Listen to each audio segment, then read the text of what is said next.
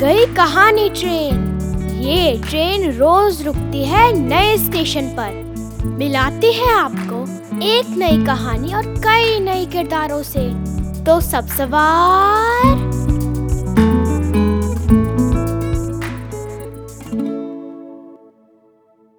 आज सुनते हैं बेरोजगार। इसे लिखा है स्वयं प्रकाश ने एक तारा प्रकाशन के लिए। बात तब की है जब हाजी और नाजी दोनों बेरोजगार थे। दोनों सुबह से शाम तक नौकरी की तलाश में भटकते रहते थे।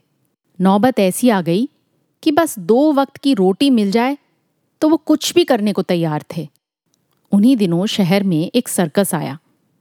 सर्कस वालों ने स्थानीय अखबार में विज्ञापन छपवाया कि उन्हें कुछ दिनों के लिए कुछ आदमियों की ज़रूरत है। इच्छुक व्यक्ति सुबह दस बजे होटल मानसरोवर में संपर्क करें। साढ़े दस बजते बजते नाजी पहुँच गए। सर्कस वालों ने कहा, देखो भाई, बात यह है, हमारा बंदर बीमार पड़ गया है। उसकी जगह तुम्हें बंदर की खाल पहनकर थोड़ी देर के लिए बंदर बनना पड़ेगा। एक दिन के साठ रुपए मिलेंगे। नाजी ने पूछा, बंदर बनकर मुझे उछल कूद करनी होगी? सर्कस वालों ने कहा, हाँ, लेकिन शेर के पिंजरे में घुसकर। घबराओ नहीं शेर तुम्हें कुछ नहीं करेगा। नाजी को डर तो बहुत लगा, लेकिन काम की सख्त ज़रूरत थी, इसलिए राज़ी हो गए।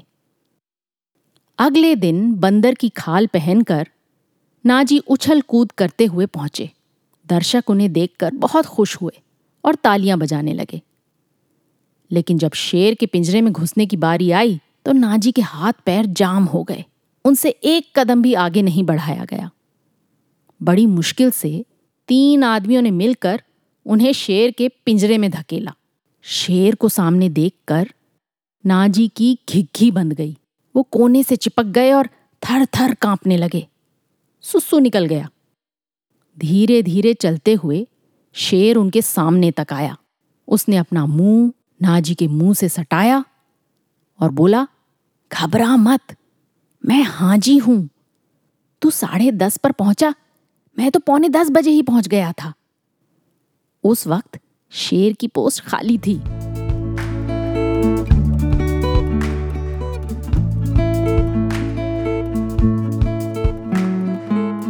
आशा है ये कहानी आपको पसंद आई होगी। ये कहानी आपके लिए लाए रेखता, नई धारा और प्रथम।